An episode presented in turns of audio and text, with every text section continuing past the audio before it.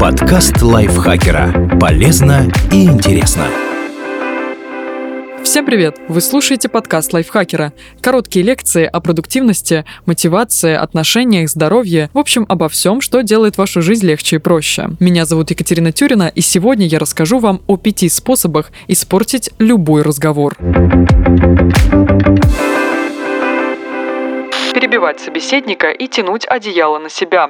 Говорить о себе очень приятно. Этот процесс, как выяснилось в ходе небольшого исследования в Гарвардском университете, включает в мозге дофаминергическую систему и вызывает выброс дофамина, нейромедиатора удовольствия. Те же механизмы работают, когда человек, например, ест вкусную пищу или занимается сексом. То есть эффект такой, что удержаться может быть действительно трудно. И тем не менее, если речь идет не об интервью или о психотерапевтической сессии, беседа – это занятие, в котором участвуют минимум двое, причем участвуют на равных, и каждому хочется рассказать о себе, поделиться новостями, высказать мнение и быть услышанным. Если кто-то постоянно перебивает, переключает внимание на себя и не дает остальным слова вставить, разговор для собеседников перестает быть приятным. Пару раз это можно потерпеть, но на третий с вечно якующим человеком общаться уже не захочется. Так что даже если очень не терпится оборвать собеседника на полусловие и влезть на трибуну вместо него, важно тормозить себя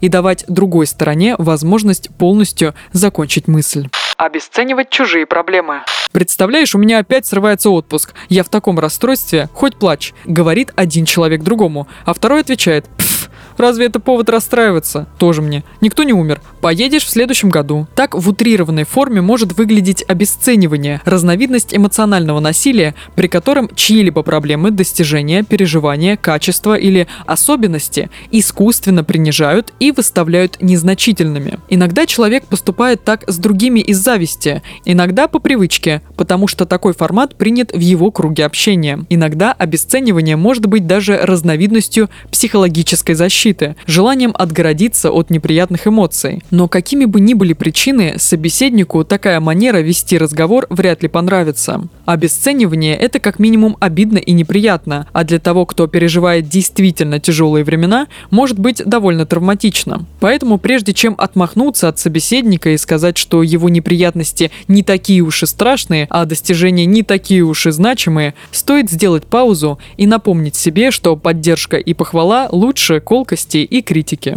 Постоянно жаловаться.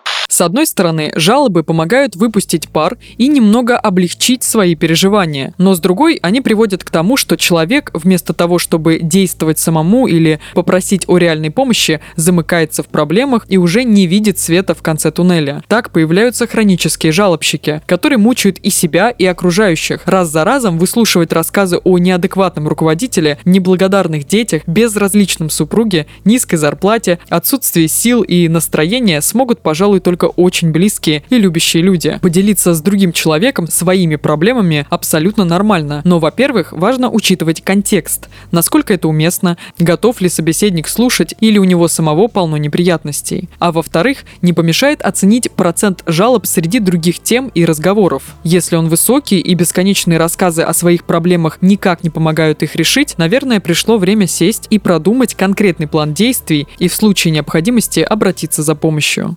Устраивать допрос с пристрастием.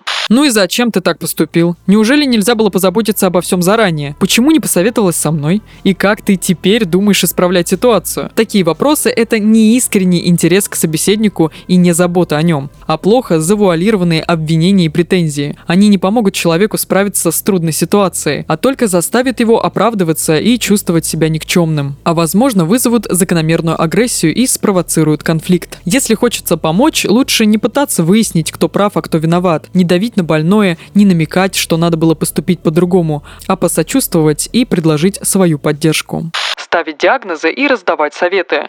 Это все потому, что ты очень закрытый и отпугиваешь людей. Просто на тебя давит прошлое расставание, и ты не можешь начать новые отношения. У тебя низкая самооценка. От этого все беды. О, ну ты прямо типичный козерог в фазе ретроградного Меркурия. У меня тоже было похожее. Я просто пропила курс витаминов, и все наладилось. Сегодня же сходи и купи. Желание навесить на другого ярлык, поскорее вынести вердикт и выписать лечение, понятно и естественно. Это способ почувствовать себя значимым и показать, как хорошо разбираешься в вопросе. Но если собеседник не просит о такой оценке, не факт, что она ему нужна, и он не будет обижен или обескуражен. К тому же медицинские и психологические диагнозы могут отправить внушаемого человека по ложному пути, и закончится все упавшей самооценкой, новыми комплексами, опрометчивыми решениями и проблемами со здоровьем.